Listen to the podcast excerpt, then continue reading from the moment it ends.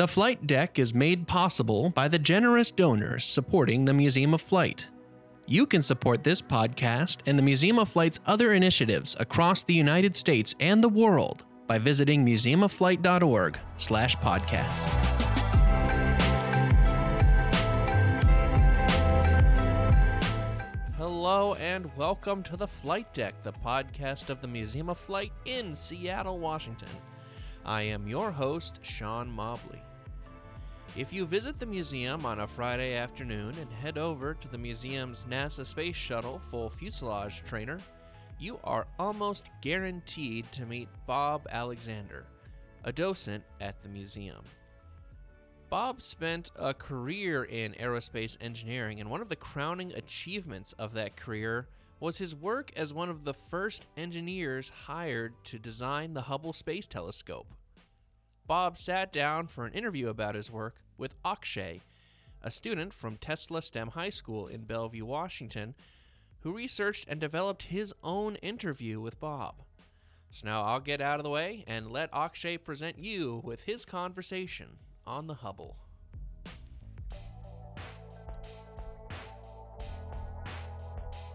Hi, my name is Akshay Murthy. I'm from Tesla STEM High School and I'm a sophomore. Space and STEM has really interested me since I was young, and I'm so glad to be speaking to an Hubble engineer, which is such a fascinating thing to me. And I'm excited to dive into this interview. Yeah, so I'm here with uh, Mr. Bob Alexander. So um, I'll just ask you a couple questions and then we can get this started. Okay. First off, what got you interested in pursuing jobs related to aerospace? When I went in the Navy in 1945, I was uh, interested in aviation. So I applied for a job. I really found out about this stuff on the job. It was all on the job training. Mm. There were no, I didn't go to any school or any of it. I just went in there and I started drawing pictures of P-2V airplanes. Then I went to Lockheed Constellation, and then I worked a little bit on some parts for the Lockheed Electra. Then I went to Missiles and Space Company and I started out doing handling equipment and eventually worked into working on a real satellite. And I just stuck with that. And I impressed some somebody and he, and he just kind of kept me aside. And every time something came up, I got a lot of good jobs I never really thought about until recently that then one day he says, Would you like to come to work in the Hubble telescope? And that was in 1977. And uh, I retired off that program. What was your experience like working on the Hubble te- Space Telescope for approximately 10 years? It started out, uh, I got a copy, as I remember, and that was a long time ago, but as I remember, I got a copy of the proposal drawing that was submitted. I was the first engineer hired to work on it. Wow. So I, I started on the equipment section, which is a big section in the center of it that carries all the loads and gets all the boxes and everything that runs the telescope. And I, you know, I, I just, as far as I know, I looked at it, I says, well, this is about what it is. So I put a piece of paper and a drawing board and started drawing pictures. Yeah. Then you, you kind of put your knowledge into it, how you're going to do this, what you're going to do, how you're going to do it, detail everything. And then as the program grew, uh, more people came in, and I had to give up my job of designing that. I became the supervisor of the structural design group. Mm. So basically, I was in charge of all the structure that went into it all the structure nice. When you were working on that structure how difficult was it to get things right? Or essentially i'm sure there was like a huge learning process and a learning curve and uh, just many things that went into it. So how was that process for you? Eh, basically everything you did was a learning process but the more you got into it the more it got there. It was picking uh, picking certain materials things like that doing your preliminary stress work to make sure everything you, you did was right and I was lucky that I had there was five sections on. There was one one engineer was started out designing each one of those, and uh, I just guess everybody was very experienced, so I didn't have to tell them too much. They knew pretty much what to do. They come ask questions about how something should be done, but uh, it was a it was a very smooth operation. But it was just a matter of uh, we knew what we had to do, we knew how to do it, and we knew when we had to get it done, and we worked and worked at it, and and as it, it progressed, it, uh, it started out actually what I was in, I was in charge of design, uh, manufacturing, assembly, the whole works on it. Of course, I didn't get involved in the manufacture. I'd go out, so if they had a problem, I'd look at, well, this is what you need to do here to fix it, or let them figure out what they had to do. But Wow, that's that's really fascinating. And I think most of it just came from 25 years of experience doing that kind Mhm. of stuff. You, you pretty much knew what you're going to do. And most people working in it had been around long enough, they knew what they were going to do and how to do it and didn't bother you too much. And, yeah, for sure. but it all fit together good anyway. So, there were many instruments that were included on the telescope, such as like the Near Field Camera 3, the Cosmic Origin Spectrograph, the Multi Object Spectrometer, and um, guidance sensors, along with many others. So, how did you determine the variety of instruments needed and the jobs that it needed to fulfill? Well, in do, doing what we did, we didn't have to determine any instruments. The electronic people that ran the telescope, what they do, they knew what they wanted in it. They knew what, to do, and I didn't personally have to worry because one of the guys that worked for me, he was a supervisor of equipment installations, and he was the one that determined where all these boxes and all. It was all the black boxes that operated the thing. He was that he determined where they went in there, so I really didn't have to get too much to worry about that. The mainly thing that I watched was the structures.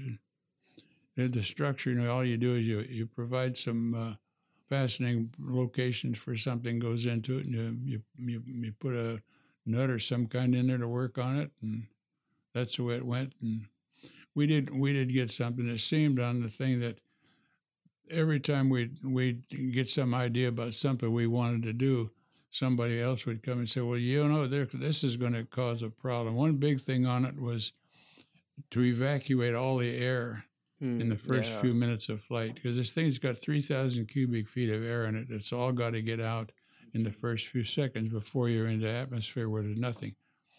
So we had uh, allowed in all the doors that went on since it was what this stuff we were working on didn't wasn't light tight or anything because of the cameras. They would uh, had a had a half inch gap around all the doors to let all the air out. And somebody came over and says, "Well, you know." there's such a thing as called electromagnetic interference that's floating around everywhere.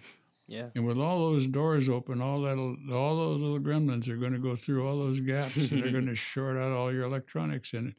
Every time uh, the space shuttle comes up to find the Hubble, they're going to be shooting radar signals out to find it. There's going to be nothing left in there. So now we got to go along, and that nice, nice gaps we had, well, we got to plug them. So how are we going to plug them? Well, there's a good thing as a uh, bulb, what they call a bulb extrusion made out of rubber. So it's a kind of a rubber thing, got a bulb on it, and when you put the squeeze the two together, they seal. It's, it's it seals it. Well, that's really great, but you know this electromagnetic stuff doesn't get bothered by rubber; it'll go right through it. Yeah. Well, now what do we do? Well, let's let's put some graphite in the rubber, see how that works. Well, that was fine until somebody says, well, you know, when it gets up there, it's real, real cold half the time. And all that rubber is going to crack and it's going to go right through those cracks. so now what do we do? Well, I thought and thought, and I says, you know, how about if we put a nylon tube inside each one of those bulbs, see if that'll work? No, you can't do that. Nobody can do that. So the buyer that worked for that company that was on the program, he said, you know, I work for a rubber company in Michigan, and he, I think they can do that. So we grabbed some uh, material we needed. We went back to Michigan and looked at that, and they put this rub- this bulb extrusion in it, and it worked. So that's what it's got now. All the rubber seals up there have got rubber seals on it with a little, little graphite tube that cuts, uh, makes it the the rubber is nice and stiff now and solid, and nothing will go through it, and it's working fine.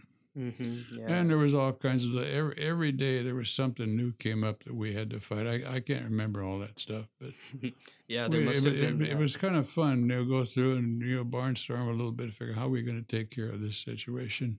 What advice would you give to these students who are aspiring to become an aerospace engineer, someone who wants to pursue, you know, working on like the future rockets or the future satellites? Well, that's a kind of a big question. Um, I think most of this this stuff you learn the basic things of design. Uh, you know, you have to know a certain amount of material stuff. Because you, you have to do some preliminary stress analysis. You know, got a you got a little bit of a math background. I, I think most most of it you get in there. Nobody taught me anything. I just got in there. You have to look at it. You, you, you put in your mind. You got to be. You got to be a thinker. You got to figure things out. Kind of just doing things yourself and figure figuring out, it out. Yeah. figure out what you what you're going to do, and and- and I guess as far as in what it, what you get into, I think a lot, a lot of it in my case was just I was in the right spot at the right time, and I think too.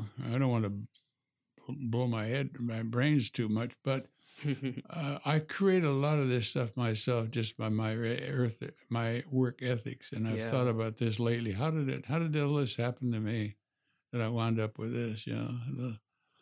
Um, and I think it was. I think a lot of it has to do with with the individual themselves and what they put into it. And be interested in your job. And uh, I learned one time that uh, every everybody was when I worked at, at Lockheed down at Burbank, and uh, there was a whole bunch of us in there. We were all draftsmen, and uh, there was a bunch of them. They were scratching and cackling and having a grand time. And I looked over there and I says, "You know, the boss is going to be watching them." Says, "I'm going to keep my head on it. I'm, I'm going to keep my face face my drawing board." And I jumped about five different groups in in that thing in, into a salaried position from that. I think from that one thing there, and I think I learned from that when you're there, work and work. hmm You know, you can have fun at lunchtime or at when you get Yeah. out of there at night. So Yeah, as you said, having a great work ethic and basically following through on your I goals I and think, we're, I yeah. think we're, and it seemed every every job I got into, I would, I, of course, I would always tried to get close to the boss. Say, well, I want to be his number one guy, Mm-hmm. and most times it worked that way. And I'd go from one job. I I got picked off jobs that uh, I think there's no way in the world they'd pick. I used to get on some of these satellites. Uh, there'd be a our program would be done. We were just kind of in a waiting and see how everything works on it. They'd have a problem on another program someplace, so I'd get called to go over there and do it. So I went over there and I did. I I I don't remember any of that stuff. What I did, I know, but I purposely when I walked out the door, I forgot it all because it was a highly classified deal. Mm-hmm. I forgot everything like that. Like there's only one program I worked on for about seven years. I remember that one very well, but I don't remember a lot of other ones. Yeah, that's very interesting, actually. And now, I guess since it's the final question, I'll leave you with a big one. So, what do you think is the biggest contribution of the the Hubble to mankind in general, and like what it brings to the world and just everyone? The Hubble telescope is an unheralded success, uh, the finest scientific instrument ever built. Uh, you can look at the things it's finding in space, and and you know I look at what it did, and I said, oh, all I did was put the thing together, but the people that, that I didn't I didn't work on how they point the thing, and the, the accuracy of some of these things that. Uh, the, like like the pointing accuracy of this thing is all no there's no motors in this thing. It's all controlled by gyros. Three gyros that do all the controlling of everything. It can you could stand on a washington monument point a laser at somebody standing on the empire state building holding a dime and you'd put this that laser through the center of that dime and hold it indefinitely its accuracy is 0.7 ten thousandths of a degree Yeah, seven, And ten it holds it Yeah. there. the pointing accuracy is is that good and uh, Mhm. but it, it has to do that to look at some deep dark space object that you cannot see from the ground and and lock onto that as it orbits the earth it goes past the atmospheric distortion that most telescopes actually face these days. So that's why the Hubble is one of the most powerful things, and it can take images of planets and stars with such clarity, which is unparalleled to other things, which is pretty amazing. well we we didn't have anything to do with that pointing accuracy other than building a good structure that worked good and there was no uh, no no backup structures or anything built all the first ones they all worked Thank you so much for your time. It was definitely one of the best experiences I've had talking to an engineer himself about the whole process of this such amazing technology that's been invented and that has made so many discoveries for our mm-hmm. for our generation and for more generations to come. So thank you so much for that. well thank you for the kind words I'll remember them.